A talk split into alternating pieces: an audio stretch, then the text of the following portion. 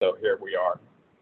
Um, I joined the DEI committee this past spring uh, after attending a conversation and seeing that, well, there's some need for folks to discuss DEI principles and educate the chapter membership uh, a little bit more. And I was here to help. I'm a white guy, um, heterosexual, and don't really fit the mold of someone that people would expect being interested in this uh, topic. However, I am also disabled. Uh, and so when we started to have a conversation as a group about how I might uh, help out as well, I understand that lens. I often see that, uh, you know, things from a slightly different perspective. It doesn't appear on the Zoom call, but I have limited use of my left hand and was never supposed to walk. And it was something where I was able to get a little bit of a glimmer into the difficulties that other people have, and especially through the lens of microaggressions, uh, seeing people pick up on my limp, stuff like that. Uh, so we had been discussing having a conversation about disability in the workplace, what that might look like. Kay Sargent from HOK, who's wonderful and highly involved with the uh, neurodivergent uh, and the workplace and promoting that uh, was someone I had seen speak before. I reached out to her and return. Uh, she put me in touch with Ken and Brian, and it all came together. I had a separate conversation with Connie Van Ryn. It turns out used to be a former client of my firm's, uh, has moved on since, uh, but she is a big proponent for universal design.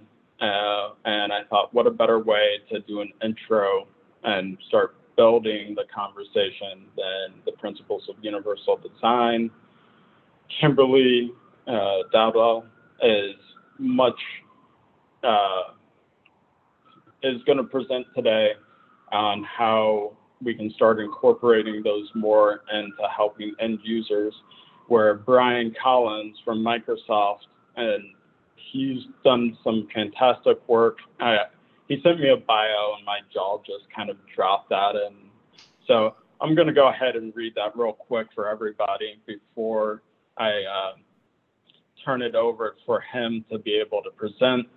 Unfortunately, we're waiting for Liz Archer, but hopefully she'll join soon. Uh, I know she has some great news for the New Jersey chapter. Hopefully, I'm here. folks. You're here. Great. Yep. Okay, so let me read Brian's bio, and then I want to. Sorry, I'm ad libbing here if you couldn't tell. So let me do this. Connie, if you wouldn't mind introducing yourself and how you were related through the Westchester and Connecticut chapter, as well as New York. And then we'll pass over to Liz Archer. Great, sure. Hi, welcome everyone. Uh, Connie Van Ryn here, and um, really appreciate the partnership on this important topic. Um, the, I'm, I'm on the board for the Connecticut Westchester chapter, and we, um, over this past year, recently launched a, a DEI and B team in early 2021, and we really are looking forward to building and collaborating with others to you know, build progress in this meaning, meaningful area um, and driving measurable change. So um, I'm also on the SPP in the New York City um, chapter.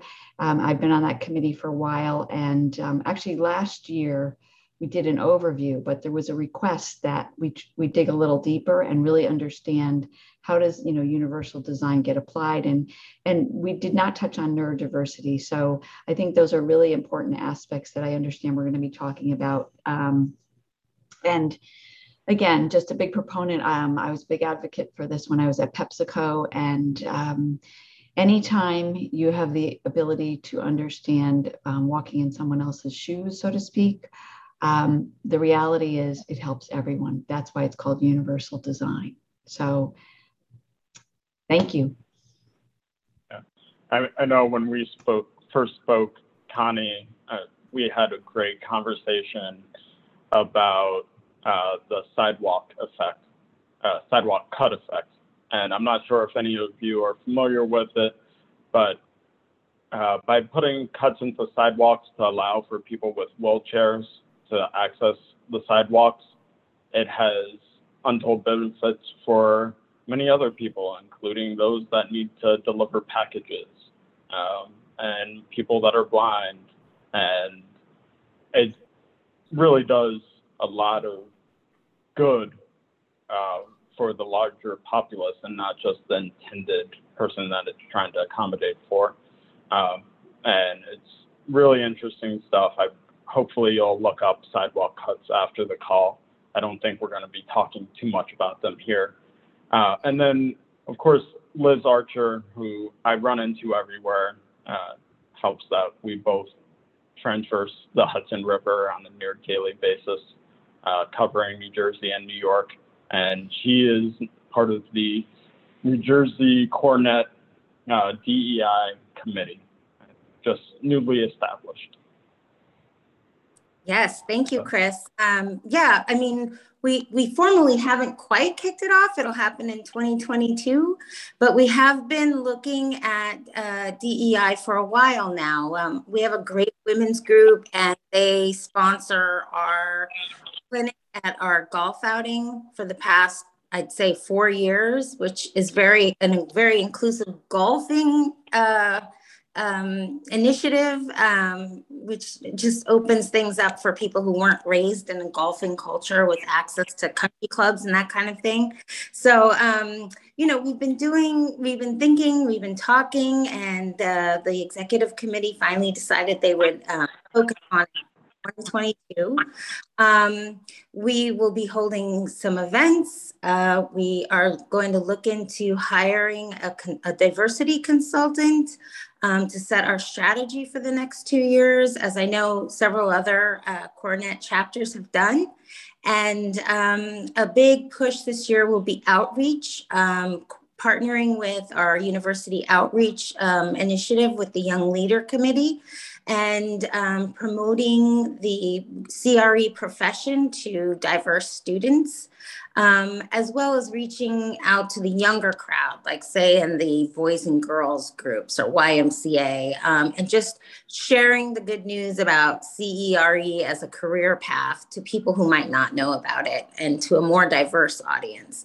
So um, maybe sponsoring an internship or something like that through some of the REAP programs, or um, we're just open to different opportunities, but really it's a, for us, it's about outreach, um, meetings and setting our strategy for 2022 and beyond. That's fantastic. I look forward to it. I, I interlope with the New Jersey chapter since my factory's uh, based out of there. Although we don't do enough work in New Jersey, I am trying to change that. But uh, no, I get to read Brian Collins' bio, and I, hopefully everyone agrees that uh, we're in for a treat here.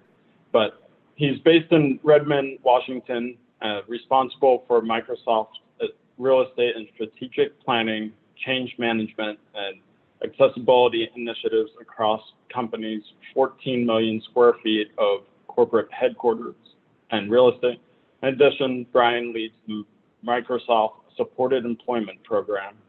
Brian joined Microsoft in 1996 as the facilities manager for the Dublin campus, and his previous roles with Microsoft, he was responsible for facility management in the Europe, Middle East, and Africa, where he coordinated facilities for over 160 locations, 50 and 50 countries. Brian also led the Global Workplace Strategies Group, defining and driving the Workplace Advantage program, including workplace research, knowledge management, change management, project consulting across Microsoft's global portfolio.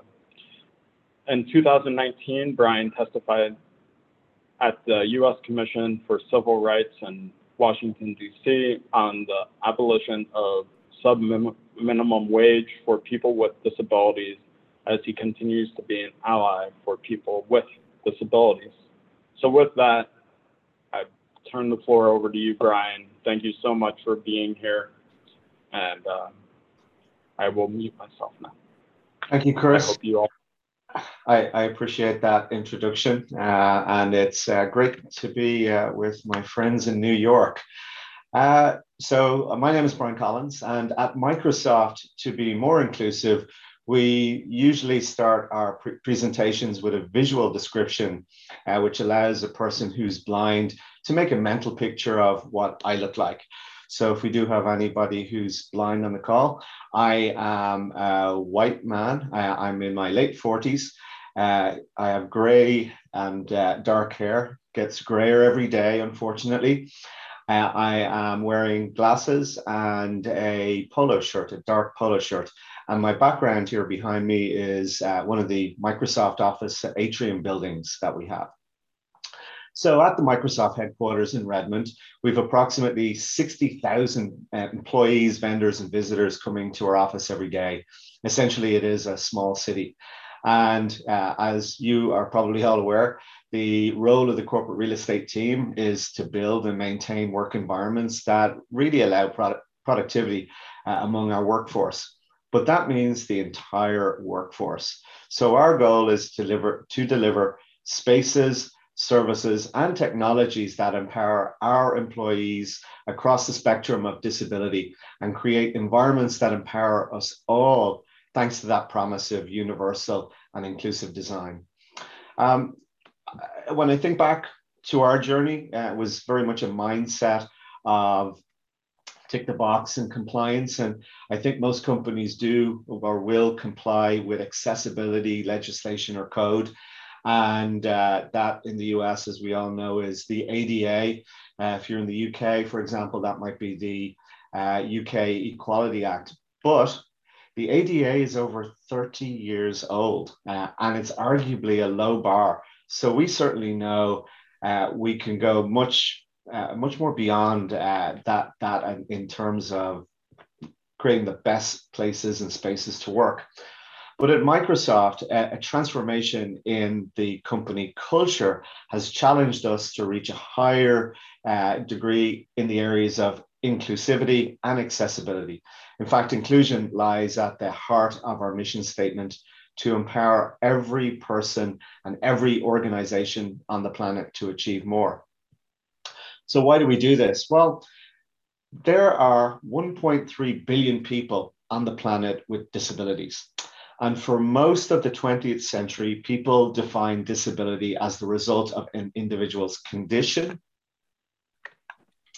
And uh, excuse me, and the problem was with the person. Today, we know that disability happens at the point of interaction between a person and their environment, whether it's physical, cognitive, or social exclusion being the result of a mismatch between what the person wants to achieve and the environment that does not support them. So we believe that people uh, with disabilities are actually a strength to our company and a talent pool that adds not just diversity, but expertise and experiences that make our products, our services, and our culture much, much better. Uh, employment of people with disabilities is essentially the right thing to do, but there's some really good business reasons for doing it. It's, it is good for the bottom line. So three big stats to, uh, to recall and remember. Uh, according to the World Bank and the Global Economics Disability Report, people with disabilities have a combined spending power of $8 trillion. Research at the Center of Talent Innovation found that 75% of people with disabilities in the US have ideas that would drive value for their company compared to 61% of employees without disabilities.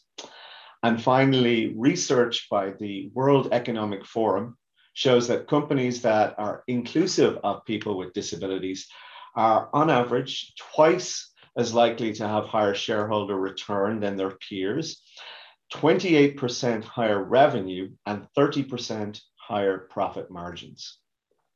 So if that's not a good reason, folks, uh, to employ people with disabilities, Uh, I don't know what is.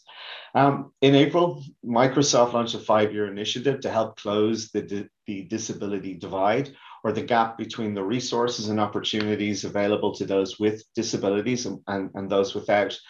And that means uh, creating technologies, software, hardware that's accessible to people, um, whether that's physical, neurological.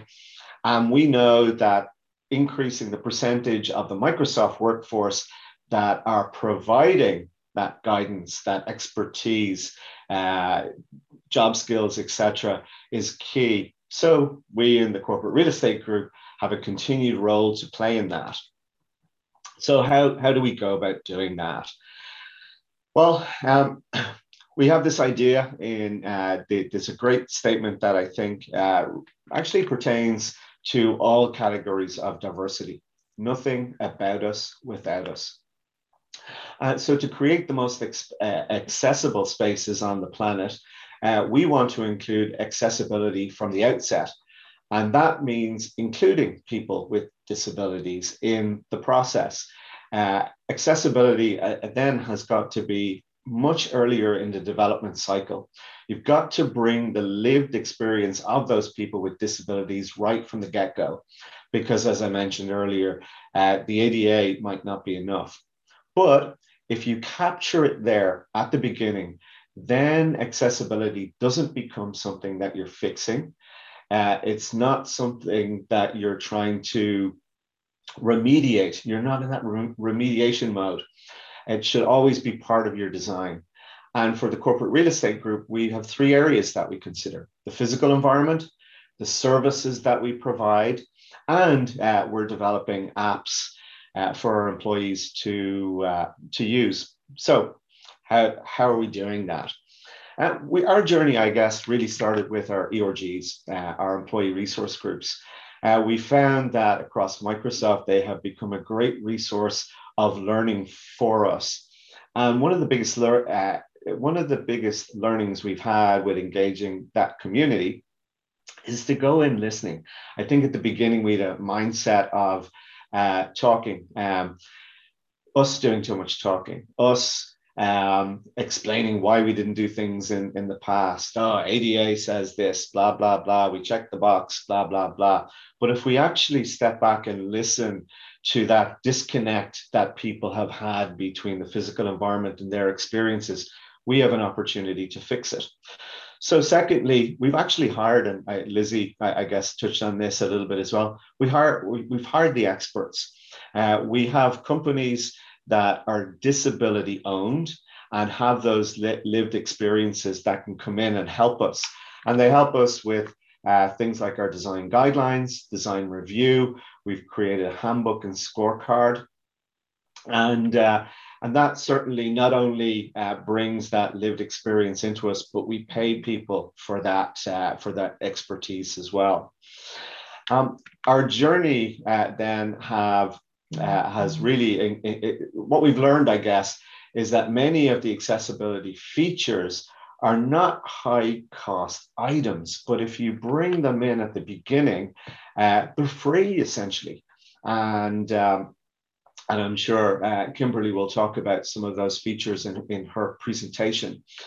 A uh, couple of things then, to, just to maybe remember uh, as well. Uh, certainly, when you think about development of apps and uh, communication on the web, whether it's Chrome or Edge, uh, the the you can run the accessibility insights tool um, on from the WCAG, that's the Web Content, Content Accessibility Guidelines. Uh, I, if you have awareness and a mindset that accessibility is part of your development, uh, that in itself is super, super helpful. Um, having the right training and language helps. We don't talk, at least at Microsoft, we don't talk about people with special abilities or diverse abilities or different abilities. It's disability people with disabilities are proud of their identity. And uh, Chris, you know, thank you for sharing your uh, your background and, and where you uh, have a disability and where you've got that disconnect with the built environment. Uh, so people with disabilities come uh, once they come to see that they're not that they're going to be supported and their disability is not going to be seen as a negative, that's really going to be a strength. We also use people first language. So we talk about people who are blind, a person with low vision, a person who's deaf, rather than identifying a person by the disability itself. And uh, finally, then we we do a lot uh, in our communications, and there's a lot of tools that are, are there available for us all to use. Uh, a quick one that I think a lot of people forget is using alt text for images, whether it's on emails, PowerPoints, or even on our social media. Again, uh, what that means is when you post a, a photo or a picture, you have the uh, alternative description uh, in there to help a person who's blind to do that. So with that, uh, I guess we can hand it over to Kimberly and she's going to have some great examples of uh, how to do inclusive design. And uh, I think we're coming back then for questions. Yeah, thank you so much, Brian. I, really do appreciate it. I, I'm not sure if everyone was in when you said it earlier, but definitely talk an hour. I think you probably talk a full week, but I'm glad to see you got some water to back you up on it. This conversation is unending. Um, and I'm sorry, I had to actually, I forgot to lock the door to my showroom and someone walked in. So uh, hopefully I didn't cause too much of a disturbance. But yeah, let's move on to Kimberly Dowdell. Um, and she has a presentation on the seven principles of the uni universal design. Um, I do have a short bio for her as well, uh, because I don't, don't want to think that Brian's the only one here uh, who is quite impressive. We have two fantastic speakers. And she's the co-chair of HOK's Diversity Advisory Council. Uh, she's also a past president of NOMA, the National Organization of Minority Architects. And she's in Detroit today, but she's Chicago based. So, you know, we've got uh, both coasts and the middle of the country covered right now, helping out the tri state area. So I really appreciate her coming on and having a presentation for us. And then I really do hope that folks pose some questions. I would love to have a great discussion. We do have until 1.30 today, which we're uh, about an hour from right now. Uh, obviously, we'll give back time if people have to run early, but uh, I would love to continue this conversation after the presentation. So please stick around. And to, with that, Kim, please take the floor.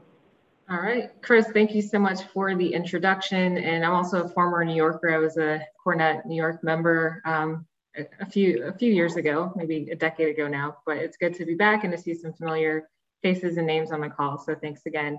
Um, so, what's that, Chris? no, I was just saying before my time. So, right. yeah. Good. Yeah. So, uh, so it's good to be with you all. Um, I guess I'll follow and Brian take take Brian's lead. For those who are not able to see, I am a Black woman in my uh, late 30s, um, short haircut, uh, wearing a gray jacket. So there we've kind of evened it out there. Thank you, Brian. Um, and so I wanted to actually start by talking about uh, my role on the Diversity Advisory Council uh, that Chris mentioned for HOK firm wide. Uh, it's me and two other co-chairs, and essentially our mission is to create a sense of belonging for everyone at HOK. And so, yes, that, that deals with race and gender, but it also deals with disability. And so I'm really glad that we're having this conversation. I don't think we talk about this particular topic enough. Um, so one of my very first um, design projects out of architecture school, very early in my career when I was living in Washington, DC, was actually uh, a, a, dormitory for deaf students at Gallaudet University. And there I had this incredible opportunity to learn about deaf ways of being and, you know, really interacting with the students and faculty and staff and administrators to understand the special needs of the deaf, the deaf community. And I think that uh, the lessons learned there, I think definitely translate into uh, the, you know, the principles of, of universal design that I'm going to present in just a few moments. So I'm going to share my screen um, and I, I won't take credit for this. This has been around for a while, so I'll give credit to the proper authors, but let me just uh, get my screen fired up here one moment. And then I'll, I'll, run through this pretty quickly, but I definitely would like to, um, to have more of a discussion with the group if, if everyone is good with that. Uh, so let me share full screen. Can everyone see my screen in full screen mode? Yes, okay, great. So I'll start by giving that credit that I mentioned. The seven principles of universal design were developed in 1997 by a working group of architects, product designers, engineers, and environmental design researchers led by the late Ronald Mace, a design pioneer who's internationally, uh, who's also an internationally recognized architect uh, at the North Carolina State University. So I'm going to go through the, the seven principles again pretty quickly, animate them with, uh, with just a, a couple of anecdotes, and then really open the discussion to talk about what we as a community uh, can can do to to foster greater really again a greater sense of belonging and one other um, thought that i'll share before i jump into each of these individually i was actually talking with one of my um, actually we were doing a presentation for the the noma conference uh, myself and my two co-chairs for the hok diversity advisory council and one of our um, one of my co-chairs shiva mendez she uh, she shared something I thought was really profound. Uh, I think most of you are familiar with the golden rule: do unto others as you would have them do unto you. I mean, I've I've heard that since I was a little kid, and I think it's a great idea, right?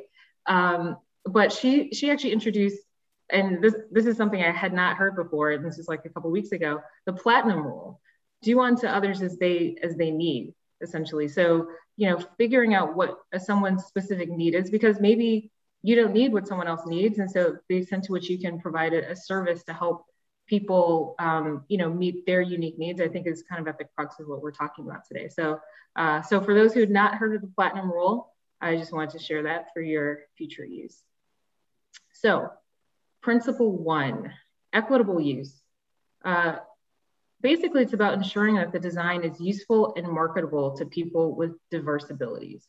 Uh, so an example of this actually comes from my experience with Gallaudet University. I remember the students talking about, um, you know, especially when it comes to uh, to access um, via, you know, via via wheelchair. If you're using a ramp, it doesn't make sense to have a ramp that you know that sort of creates um, almost like a second class citizen setup where someone in a wheelchair has to go through this very narrow ramp all by themselves and then their you know their their friend or partner or whoever is walking with them or um, traveling with them has to walk up a separate set of stairs. So the suggestion for a particular design move that uh, you know that we were contemplating was about making the ramps really generous so that people can both walk and take you know a wheelchair at the same time. So that's that's an example of equitable use and just really thinking about um, you know, the best way to, to create equity within um, the, the use of space. So that's that's an example of, of equitable use principle one,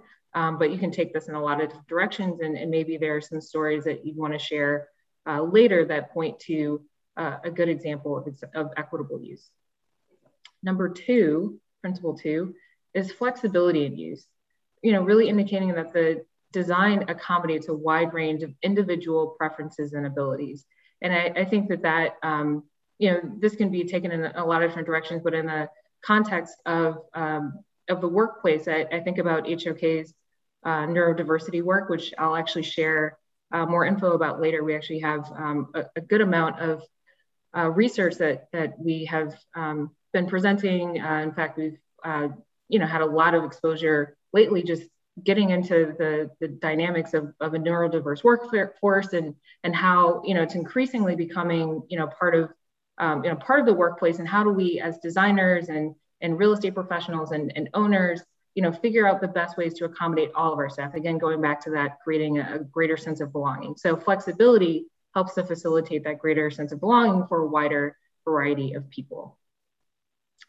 Principle three, simple and intuitive use. I mean, life is hard as it is. Like you, you want to make sure that the buildings that you design and the spaces that you uh, that you create are actually really, really easy to use. So it's about the use of design being easy to, under, to understand, regardless of a user's experience, knowledge, language skills, or, or current concentration level. And for any of you who've uh, traveled abroad and, and been to a country uh, that you know doesn't um, you know that, that's not your native language it can be very confusing to navigate you know public spaces without you know proper signage so that's another example of, of making spaces uh, more simple and intuitive to use principle four perceptible information so this is really about the design communicating necessary information to the user regardless of ambient conditions or the user's sensory ability. So, so again, um, you know, creating a, an environment where someone can perceive what's happening around them without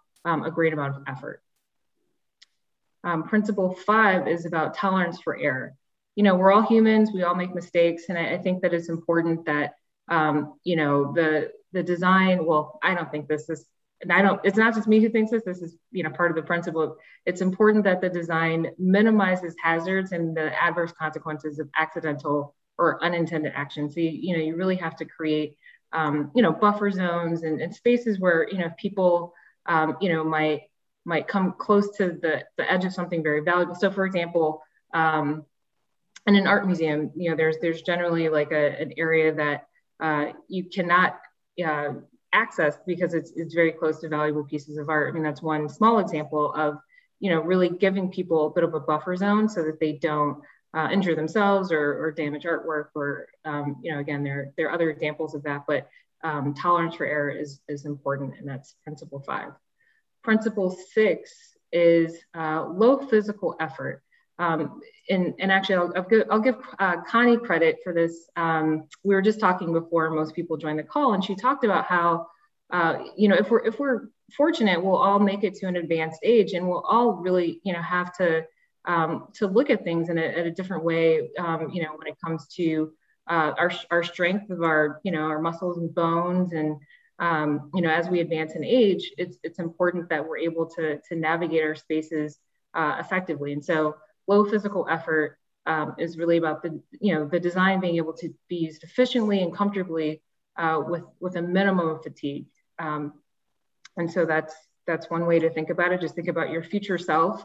Um, you know, one example of that is um, door hardware, uh, particularly in, in um, buildings or maybe senior um, residences uh, door hardware that actually allows people to push down on it versus having to grab the, the, the door handle and turn it because oftentimes arthritis and, and other um, conditions with you know the hands or bones make it harder. And so actually having the ability to just push down more easily is an example of uh, lower physical effort.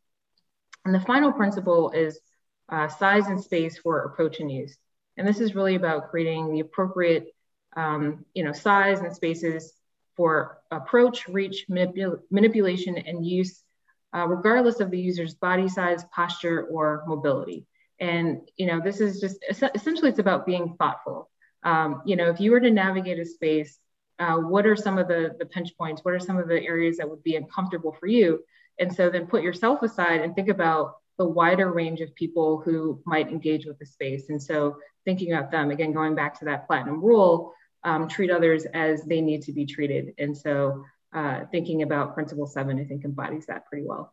So those are the slides and, you know, I'm, I'm happy to, to kind of talk more about, um, you know, what, what this all means from a design perspective, but I, you know, I'd love for us to have a more dynamic discussion, bringing Brian back into the conversation about how, how maybe this applies to, to his work, well, how it definitely applies to his work at Microsoft and, and would certainly want to hear from all of you. So I will stop sharing and go back to uh, the kind of face-to-face scenario. Yeah, I, I, think that's a great idea. Um, I, I, so many ideas are just generating in my head. Going back to the idea of the platinum rule, um, my mom always implemented the platinum rule. I needed a lot of help and had a lot of appointments as a child. I have an older sister and sometimes she felt like she was getting less attention. And it was i'm not giving you less attention. I'm giving the amount of attention you each need. And she didn't call it the platinum rule but it's really uh, my mom's wiser than i realized. So that's fantastic uh, to know. I'll have to share with that heard on thanksgiving. Uh, and yeah. Uh, what I would love to do, uh, if we are going to have this sort of open up, if people are comfortable, uh, turn your cameras on.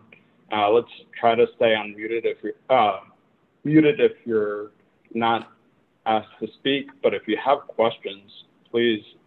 Um, we spoke uh, with someone recently who was interested in getting involved with the DEI committee about the fact that he's deaf and has trouble on calls not being able to see people's faces. Um, I didn't take Brian's advice earlier. I will describe for any of you that are blind on the call that I am a mid 30s, uh, brown hair, brown beard, well, ginger beard, let's face it, uh, wearing a purple checked shirt. Um, and I really appreciate all of you being here, and hopefully we can start a great conversation. I'll jump in if I may, Chris, while maybe people are getting their questions into the chat. Uh, I, I love the, the seven principles that, that Kimberly showed, and, and she's put the um, link to the neurodiverse workplace. And I can tell you, um, I point people to that website. Uh, HOK are far and above uh, everybody else in, in this space, literally. So uh, kudos to HOK and the team on their work in that space. And yeah, it tons of information there. And, and what I also appreciate is they've made a lot of this information free. So uh, again, you know that getting that information is super helpful. But I, I love the idea of the the, the ramp and, and the uh, the equity. Make the ramp wider for a person who's walking and a person who's uh, in a wheelchair. But I take that one step further. Um, how about two wheelchairs? uh, side by side. So uh, wheelchairs don't um, have to be front to toe. So so then you got two people side by side in the wheelchair, and you've got to have room for somebody coming the other way. So that that space is growing, but but it, it, we we've got to invest that in in that space to make it right. Uh, I love the idea as well of the impacts of us aging, and uh, you know the guy here with glasses who you know can't see a thing without glasses. Uh, how many of us have been in a, a, restaurant looking at a menu or looking at directional signage and um, it, the, the font size is too small. Uh, the contrast ratio between the the uh, the writing um, and the background is uh, is not great. So th- there's just so many things that we can do if we take those ideas and concepts and really think about them. Um, and then I'll just give one more example of the, the idea of design for the few and impact the many. Um, at Microsoft, uh, we had a plan to update and change out the uh, ADA push button automatic door openers. You know the the big button that you walk up to and you've got to press it and it goes good luck and you, you the door opens. Well we actually found one that was hands free so uh, you essentially got in front of the sensor and the door opened. Um, our plan was to install those in every door, uh, main entrance and lobby entrance in Microsoft uh, over the next three years. But lo and behold, um, 18 months ago, COVID hit, and people don't like to touch doors and door handles and buttons and so on. So we were able to accelerate the installation of uh, those door openers uh, to help everybody avoid touching um, the door handle and the doors. Just a small example of that. Again, uh, design for the few, impact the many. Thanks for sharing that, Brian. Yeah. Yeah. Uh, I, I, was I was gonna Chris, I was just gonna jump in and say that at, at PepsiCo, similar after the SARS virus, we actually in the bathrooms, um, for the most part, put in badge swipe um, openers so that after you use the restroom, you don't have to touch anything because then your hands are, you know, clean and you just, it reads it and the doors would open. And that was brilliant, you know, for things during the pandemic because the more hands free, as Brian just said, the better it is for everyone. And it also makes it just much more accessible.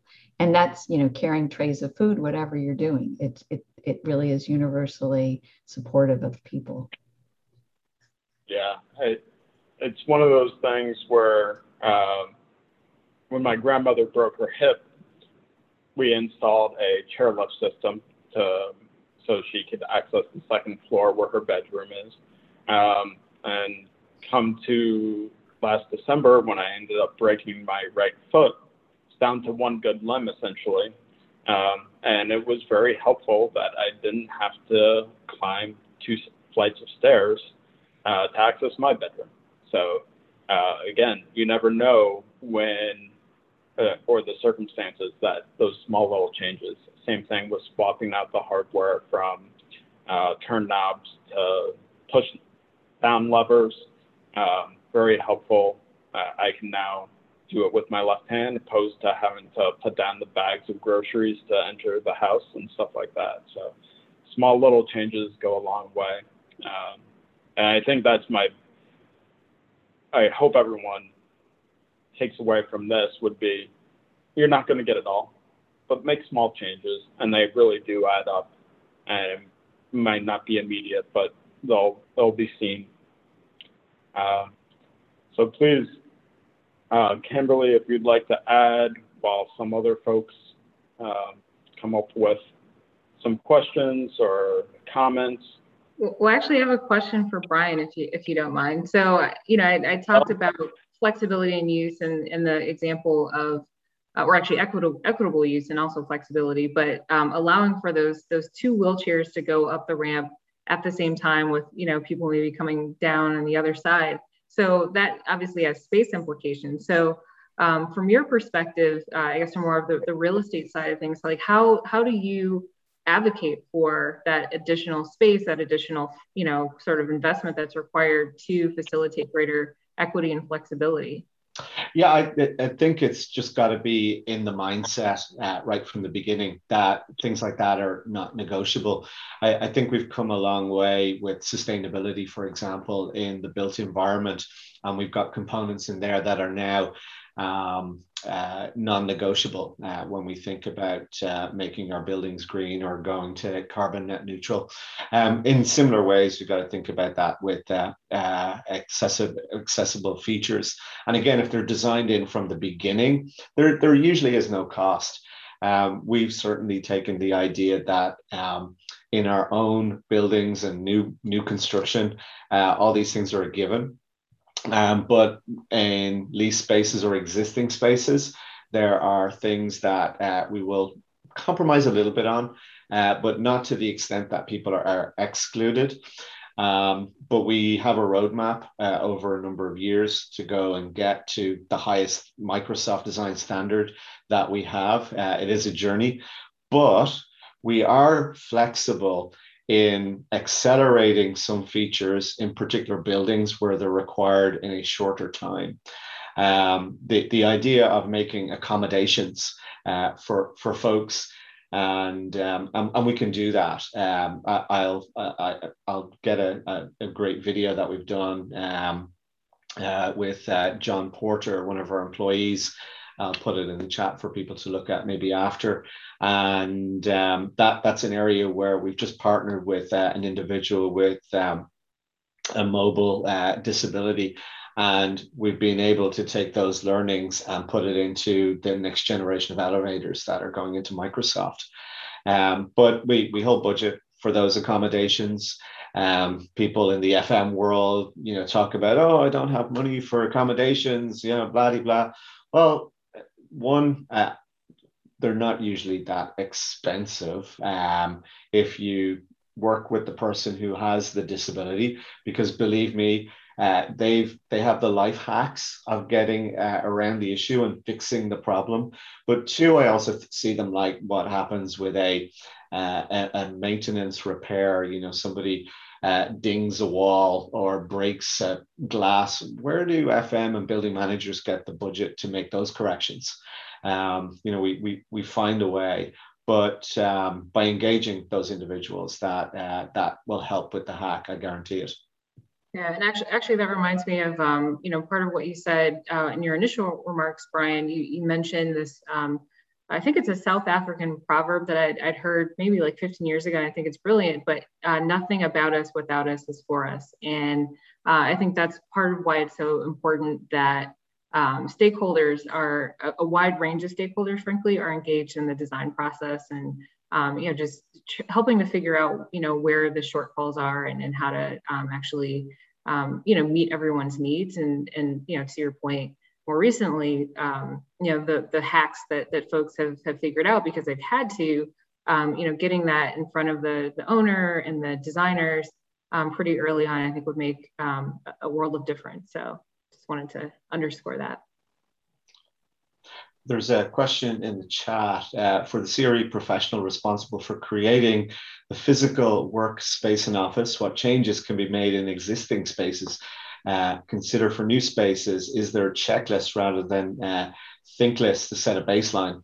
Um, we've certainly created a scorecard. I, I can share that um, with, with the audience uh, as well. We've what we've done is we've looked at different components within our built environment from the entry point uh, lobby reception, restrooms, cafes, etc.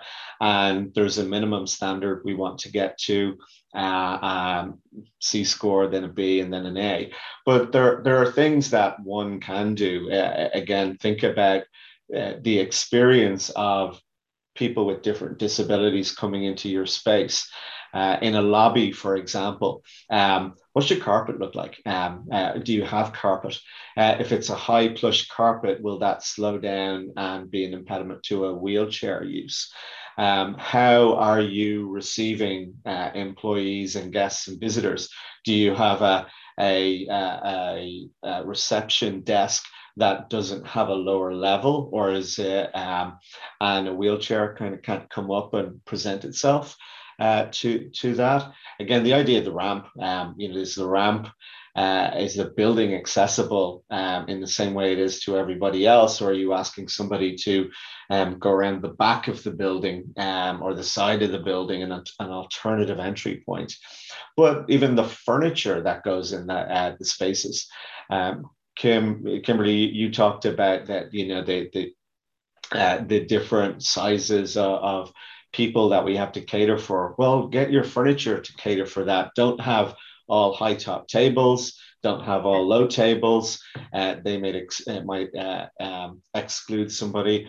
Um, think about different furniture sizes. Don't have the same chair with a narrow armrest. Maybe somebody who's a little bit larger can't sit there. Think about the ability to get up off that chair. Some folks can, uh, might be difficult to get in and out of the chair. Uh, you know, the, the Barcelona chair uh, is probably one of the most famous uh, design chairs that it's out there. Um, uh, you, you got to be a gymnast to be able to get in and out of that chair uh, comfortably. So uh, think, think about things around your office that um, wayfinding and signage. Are you are you using the right font level so that people can see it? Is it lit well? Um, is the contrast between the writing and the background uh, uh, the, the right level. Um, are, when you go into your coffee areas, are things labeled uh, for people to find them? Um, are you including Braille in that? So there's, there's, there's so many things that we can do uh, within uh, again uh, the spaces and places. I but I but I do like to start with that discussion with our uh, ERGs with people who have uh, a disability because once you start listening and making corrections based on their experiences, um, two things happen. One, you remove the barriers that they have, and then two, the level of trust they have in you as a partner. Uh, because you've delivered on, on those, credibility goes up. And I think, you know, at a very high level, if you um, ask someone, do they feel like they belong? You know, if the answer is yes, I do feel like I belong, you've done your job. And so if, if someone can navigate your entire space and not feel like you forgot about this aspect of things, you know, that, you know, frankly just doesn't accommodate them, I think, um, you know, those are, those are the kinds of things to, to kind of imagine as you walk through or navigate a space. Um, you know, how can people who have different needs than I do um, experience this and, and actually appreciate it.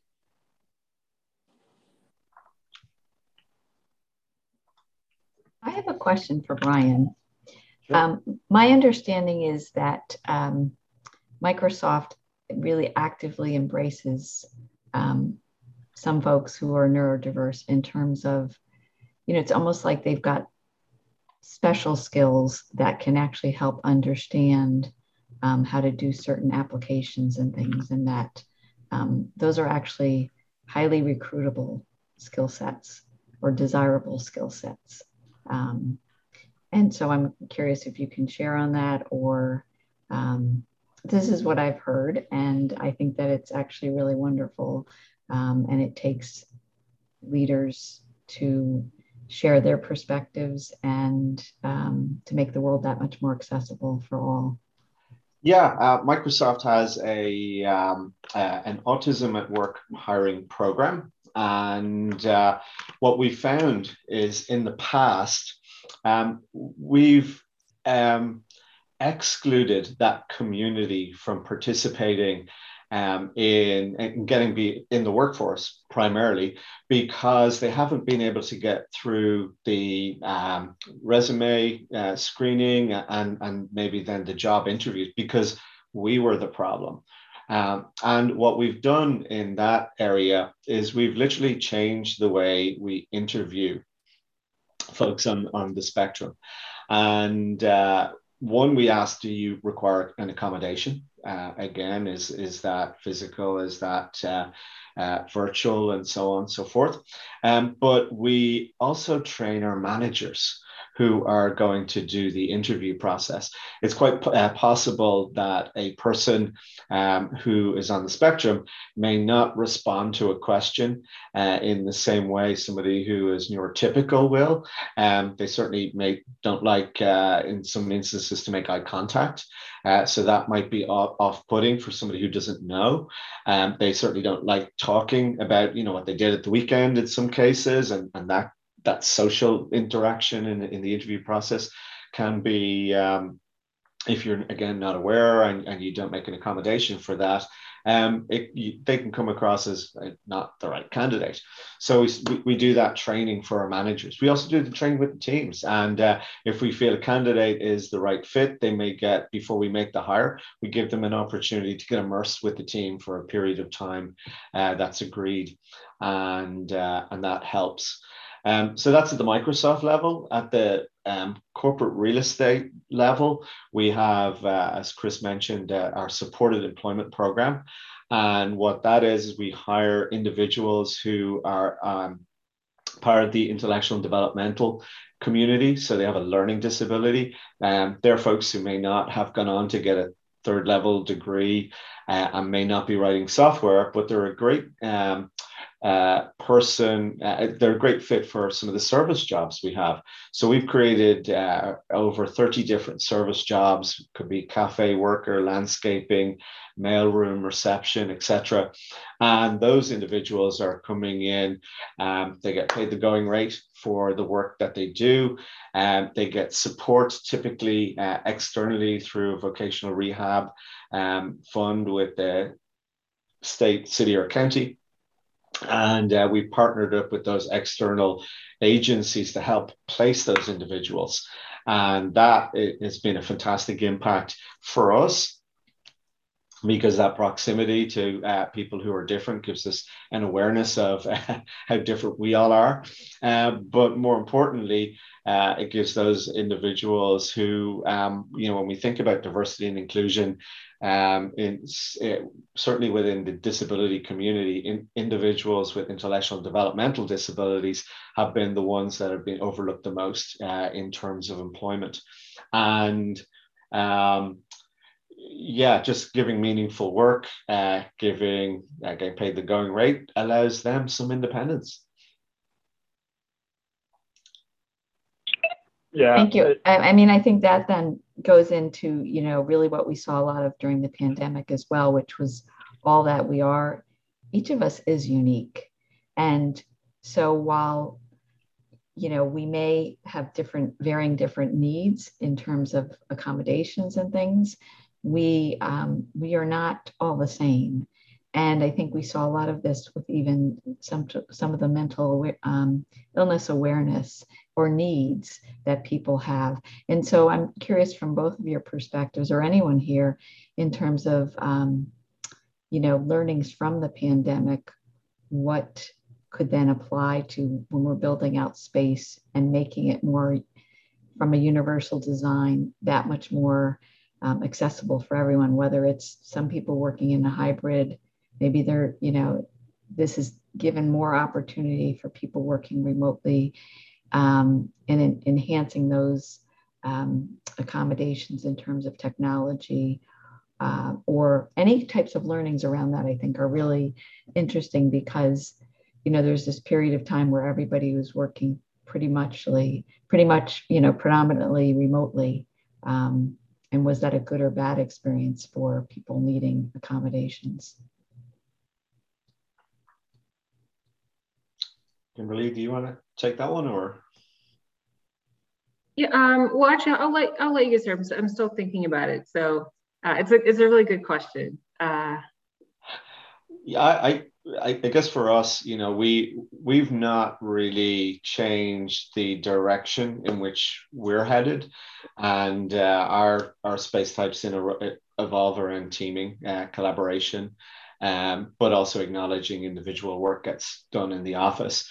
We certainly don't expect everybody to come back to the office. In fact, we've created more flexible policies at the company level um, to do that, and, and our space is aligned with that. So if, if, employees do get um, permission to work from home more than 50% of the time, we're not guaranteeing them a desk, uh, an allocated desk or office.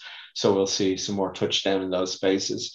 Um, we are we're definitely looking at the equitable uh, experience between being in the office um, and being remote. Uh, so the idea that uh, using video um, and enhanced video, we're going to see more more of that uh, in the future. But it, again, it comes back to awareness and training, and certainly at Microsoft, we're doing more of that. Uh, for managers, we have a mantra of model, coach, care and uh, modeling best behavior. So um, I am uh, going to go on vacation this evening for Thanksgiving. I'm going to switch off my email. Um, my team knows that. They're going to be off some days next week. And i'm not going to be on email and i'm not going to keep an eye on them because we want to model best behavior um, uh, coaching. Uh, again the idea of that we, we don't want to tell people what to do or how to do things in particular. We want to coach them along and find their own path and then finally and more importantly caring. Um, we we go into we've gotten into the habit now of um, spending a little bit of time on our one-to-ones um, that uh, uh, checking in you know how are how are you? No no how are you? I'm fine. Why you, you look a little bit under the weather today and you know tell me about and uh, really caring about what's going on because i think it's amazing. Uh, connie uh, you know i'm looking at your background there and you've invited us into your house um, today and and uh, up until the pandemic we haven't seen that part of people before um, where they live how they live you know the kids and the dogs being around and all all that type of stuff going on and it's a real privilege to be able to see that type or that part of people's lives uh, and then as i say you know take care on those yeah, and you know, I, I think that um, well, design is, a, is an iterative process, right? And so when the pandemic started, um, none of us knew which way was up. Like, I mean, it was just obviously it was a crazy time. It still, frankly, is. But you know, we've we've kind of started to normalize it. And, you know, um, at least within HOK, we are talking about, you know, kind of a, a hybrid schedule where a couple days we're remote and then uh, the balance of the week we're in the office. So that's kind of where, where we are at this point. But again, you know, we're uh, con- consistently reevaluating that but we're also trying to help our clients figure out what to do with their spaces and you know uh, where they want to contract where they want to expand and so i think that the pandemic has really um, you know, obviously turned a lot of things upside down and turned it around. So to the point where, um, you know, I think that we're being really open and flexible, not only with ourselves, but also in helping our clients find the right solutions to uh, the kind of evolving challenges that we're seeing. Um, you know, what, what, whether it relates to, you know, people working in the office or, or outside the office, but also, um, you know, just the accommodations that we're making for people with different needs. So, um, I think it's it's kind of to be continued, but it, it really has um, prompted us to to ask really critical questions like, do we need to you know to be in the office as, as much as we were pre-pandemic? The answer, frankly, is no. Um, I think our productivity has gone up in, in many ways being from home, but then also our work life balance has gotten skewed because people wake up at like seven, start working immediately, no commute time, and then stop working at 10 p.m. and just kind of like, and so, you know, that, that's kind of a common story that we're hearing. Um, so from a company perspective, you know that's heightened productivity but you know individuals are feeling burnt out more often and also spending so much time in front of screens and you know the impact that has on your eyes. In fact i just had an eye appointment this morning so my eyes are still a little dilated but um, you know now you know i was prescribed like glass you know glasses to to help with like you know just dealing with so much computer time. So um, so basically, I feel like I'm rambling at this point, but the point is things are changing and, and we have to, to really rise to the occasion to meet the evolving challenges of um, not just the pandemic, but you know all the things that, that we're seeing with heightened you know use of technology and um, you know a growing awareness of, of the, the differences that we bring to the workplace, whether it be gender, race, disability, um, you know, cultural um, differences, et cetera. So uh, we're, we're in a fast changing world and we just have to be ready to, uh, to handle anything that comes our way. Yeah, I think Kimberly, you know, what you said is, is spot on. It's, it's, uh, the, this idea of hybrid is not just about work, it's about life, which work is a part of. Uh, and we have to certainly recognize that and be agile in, in terms of working with it rather than against it. Yep, absolutely. I also think that also returns us to the idea of the platinum rule.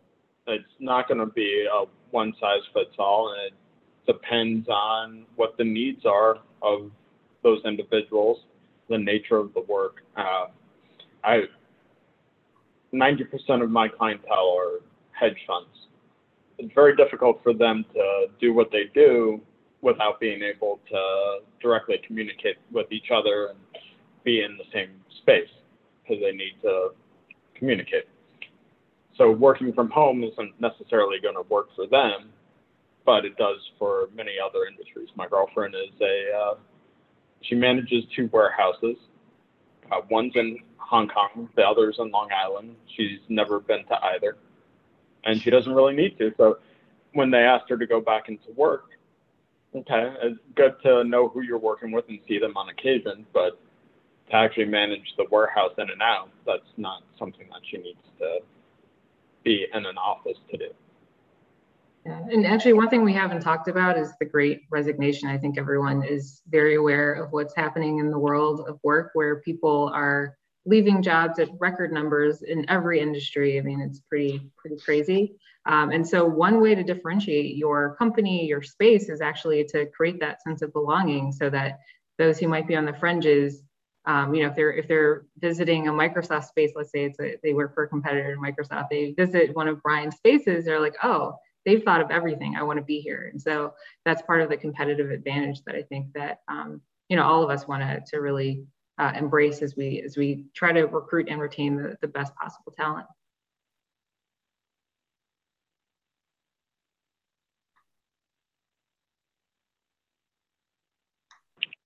Chris, Agreed. I don't see any other questions. Um, I, I, would say,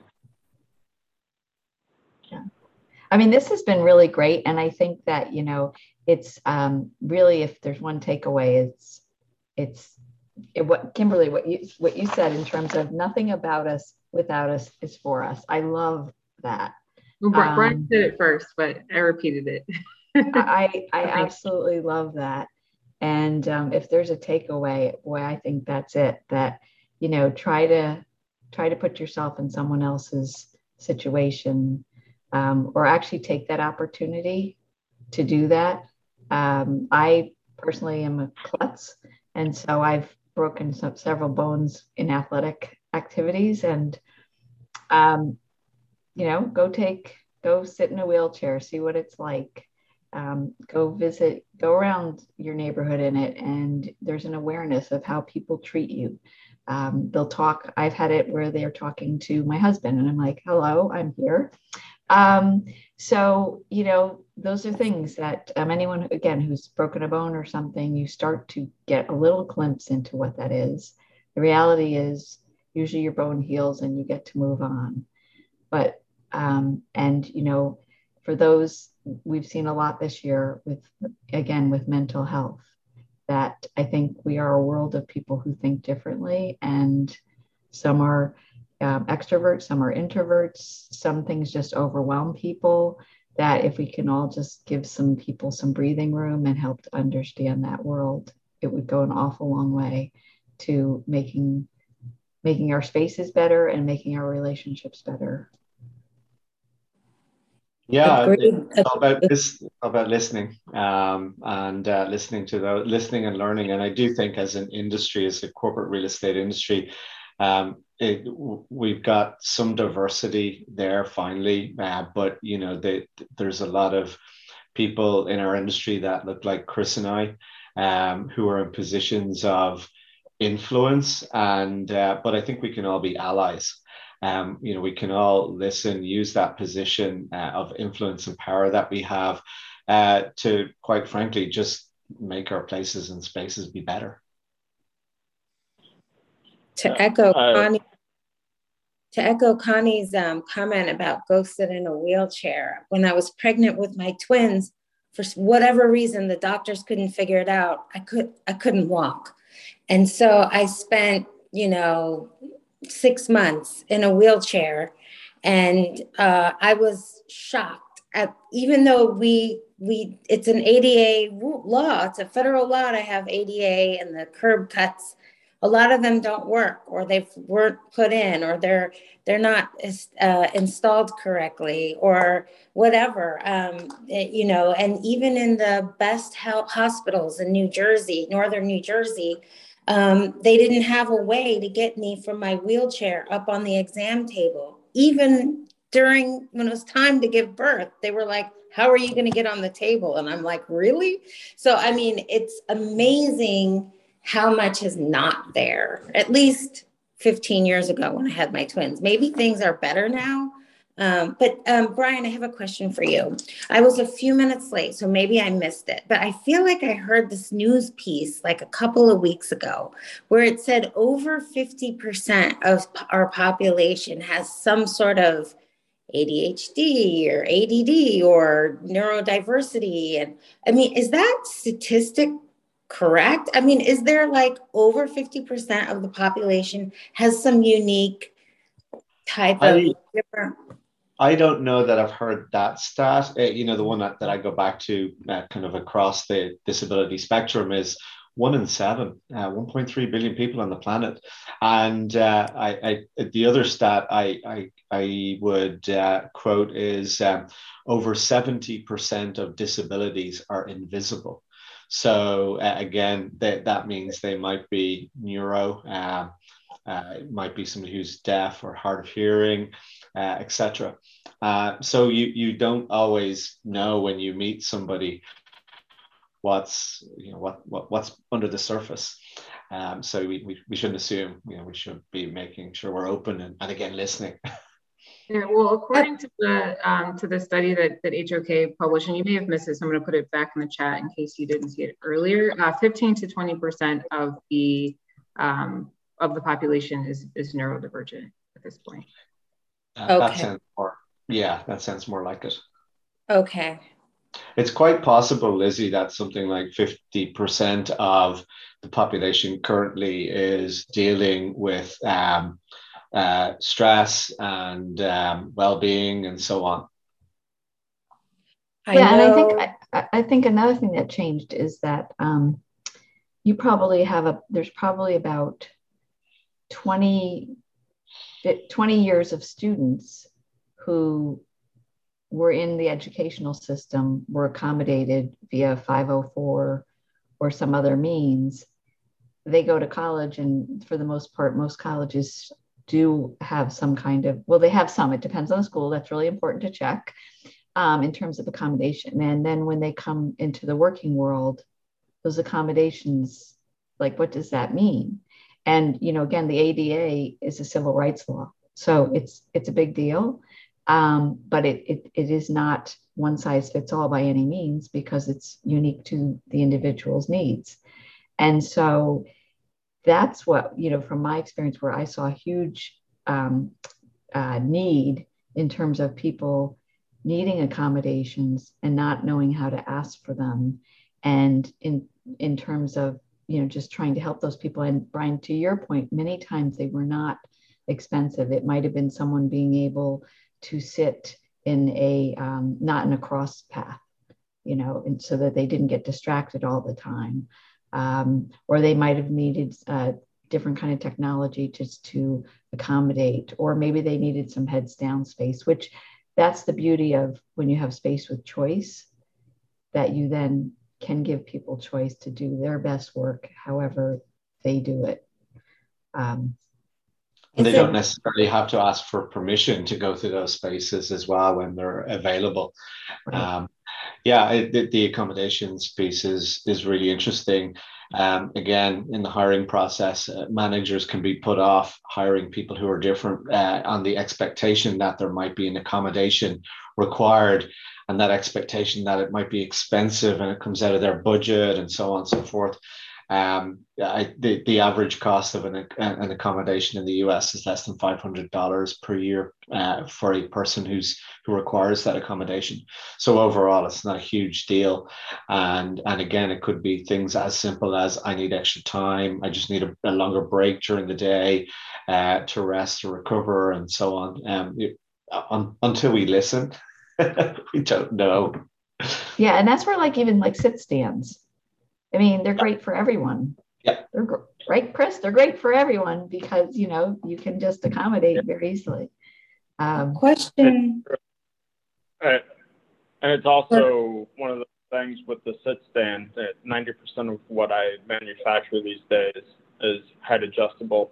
And I use it not to stand up often, but it's really nice that I can adjust it for myself and to get my laptop at the right angle so I look the most attractive as possible uh, on Zoom calls. Um, and again, it's very versatile, but also the controller choice. Uh, Connie and I have talked about it too, where um, I'm trying to standardize my company on using a paddle control that would allow people with limited dexterity to just uh, drop down like a lever door handle or push up and not have to use their fingers to actually manipulate the controller. The cost difference between the push button versus the paddle is nothing. It's a couple cents. Uh, so again, that's something that's that too, right there, flexibility. Exactly.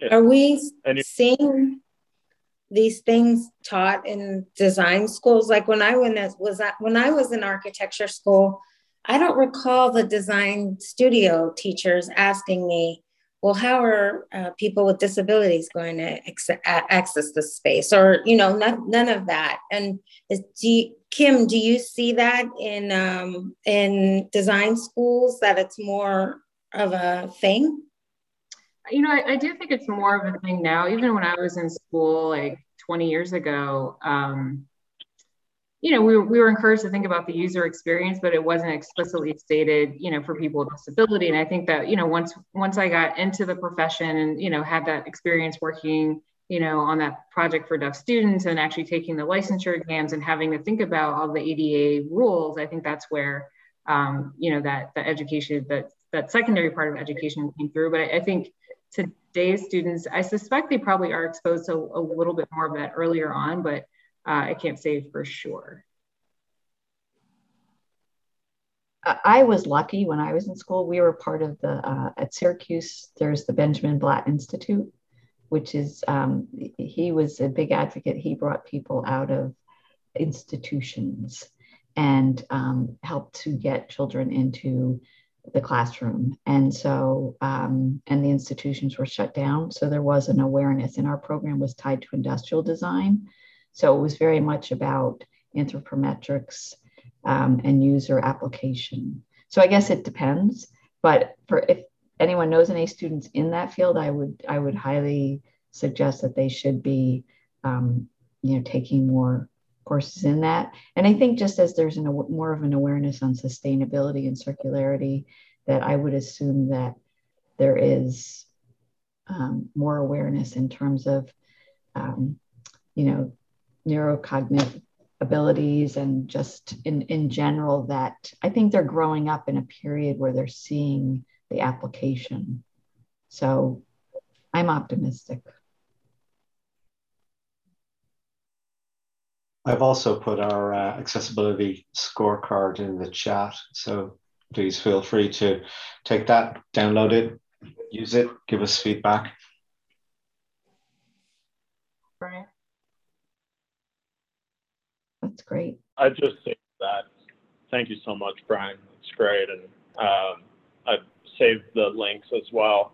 I'm happy to follow up with anyone, share the links. I know sometimes you exit a Zoom call and you forgot to take everything with you.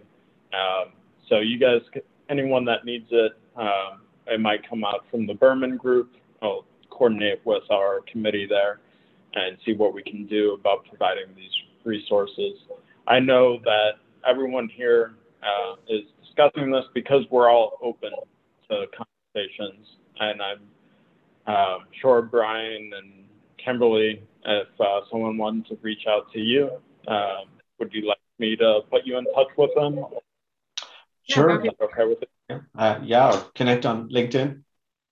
Yes, definitely sure. LinkedIn is probably easiest. So feel free to connect for those who I'm not already connected to. And um, I know that Connie, uh, your group with Connecticut and Westchester is looking to start some programming too. If anyone on the call is involved in that chapter and would like to reach out, uh, please reach out to Connie. And same goes for New Jersey, Liz Archer, excited to get the ball rolling for 2022. And of course, the New York City chapter, which I speak on behalf of right now since Cass is still got to sort through. So please reach out to us. I have this cool new little tool that if you'd like, you can text my initials, CJA, to 88500. I'm putting in the chat right now. And you'll be able to uh, receive my information and reach out and have any sort of discussions. But at this point, without any other questions left in the chat, I think Kim, Brian, Connie, Liz, and I could probably continue this discussion um, all day and have it really be great. But I also want to conserve people's time.